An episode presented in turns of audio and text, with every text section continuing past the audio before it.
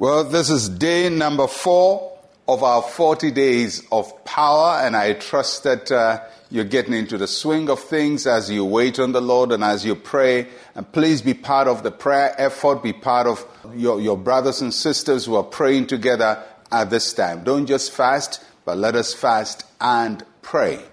So, we're still talking about God's guidance as we seek His face. Luke chapter 22, verse 41 to 42.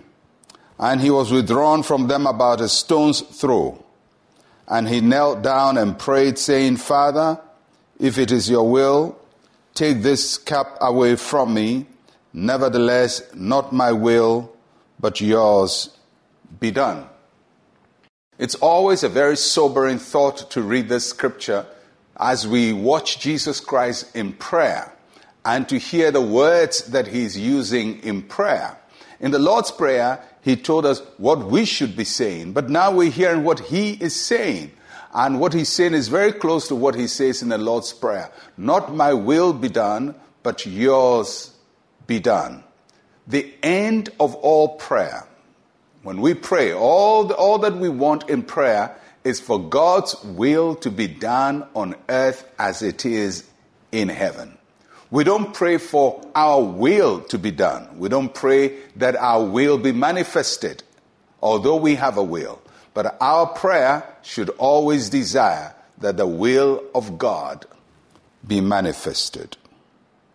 Nothing in our prayer should so focus on us that when God is leading us in another direction, we will resist Him prayer and fasting helps us to be sensitive to the Holy Spirit.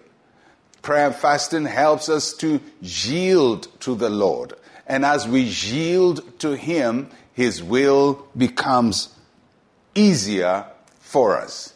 Naturally, most people don't like to do the will of God. Most Christians don't want to do the will of God. We want to do our will. We want to do the things that please us. And, and although sometimes we say, Lord, let your will be done, we don't fully mean it. But if we're going to receive guidance from the Lord, then his will should be done. Whether his will seems or sounds palatable to us or not.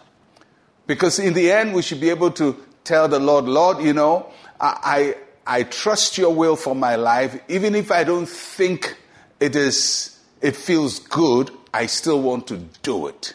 Because if we want to know the direction God wants us to go in, then submitting to His will is the foundation of knowing the will of God. So, do you want to know the will of God for your life? You want to know what He wants you to do next? Do you want you to know what He wants you to uh, do next month or next year? If you want to marry, do you want Him to guide you to make the right choice? If you want all of those choices, then you must be ready to let your own will go down so that the will of God gains the ascendancy. And it's important when we're talking about the will of God to know that nothing in the will of God contradicts His word. The will of God and the Word of God are in agreement. So, as we're seeking the will of God, it's also important for us to know the Word of God because the mind of God is expressed in the Scriptures, in the totality of Scriptures. Not just one isolated verse, but the full revelation of the Scripture is the will of God for our lives. So, as we wait on the Lord, we must submit our will to the Lord and we must know His word so that when He reveals His word to us, we can understand it in the context of the scriptures. The Holy Spirit is our helper in all of these things. You know, when we give our lives to Christ, the Holy Spirit comes to live in us. He holds us, He guides us. We have the Holy Spirit. We have all of the Holy Spirit. But the question is Does the Holy Spirit have all of you? We have all of Him, does He have all of us? Because if He doesn't have all of us, then He can't guide us, He can't lead us, and we will always resist His guidance and His leading. And I pray that God will help each one of us to be sensitive to the Holy Spirit in this time of consecration so that when He guides us, His will will be done in our lives as it is in heaven. Let us pray.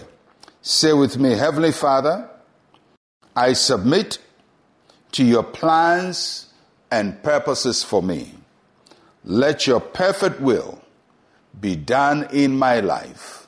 In Jesus' name, amen and amen. Well, I'll catch you again tomorrow. I'm Pastor Mensa Otabil. Shalom, peace, and life to you.